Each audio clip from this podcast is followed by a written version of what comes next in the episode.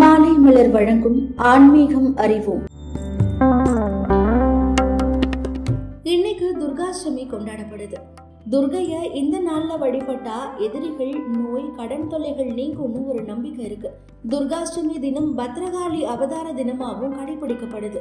புரட்டாசி மாசம் நவராத்திரியோட எட்டாவது நாள்ல வர அஷ்டமி திதி தான் துர்காஷ்டமின்னு அழைக்கப்படுது.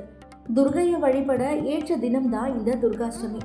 ராகு காலத்துல ராகதோஷம் நீங்க பெண்கள் கோவில்கள்ல துர்கை அம்மனுக்கு நெய் மற்றும் எலுமிச்சை விளக்கு போடுறது வழக்கம் இதன் மூலமா ராகுவால ஏற்படக்கூடிய திருமண தடை குழந்தையின்மை நீங்கிறதா ஒரு ஐதீகம் இருக்கு. துர்காஷ்டமி நாளில் துர்கை அம்மனுக்கு விசேஷ அபிஷேக ஆராதனைகள் சிறப்பாக நடைபெறும். இந்த நாளில் துர்கையம்மனை வழிபாடு செஞ்சா எல்லா சக்திகளும் நமக்கு கிடைக்கும்னு ஒரு நம்பிக்கை இருக்குது துர்கை அம்மனை வீட்டில் எப்படி வழிபடுறது? வீட்டில் கொலு வச்சிருக்கிறவங்க இன்னைக்கு கருணையோட வீற்றிருக்கக்கூடிய அம்பால அலங்கரிச்சு வழிபடலாம். ஒன்பது வயதான குழந்தைய துர்கையா அலங்கரிச்சு பூஜை செஞ்சு வழிபடலாம். இப்படி வணங்கும் போது செய்ய முடியாத காரியங்களை கூட செய்து முடிக்கிற வல்லமைய துர்கை கொடுப்பான்னு ஒரு நம்பிக்கை இருக்கு.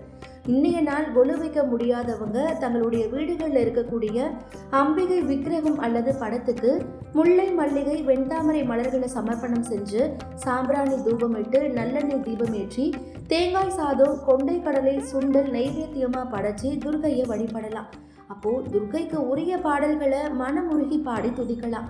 வீட்டில் வழிபட வசதி இல்லாதவங்க பக்கத்தில் இருக்கக்கூடிய சிவாலயத்திற்கு போய் அங்க இருக்கக்கூடிய துர்கைக்கு எலுமிச்சை தீபம் ஏற்றி செவ்வரளி மலர் சிவப்பு ஆடை சாத்தி வழிபடலாம்.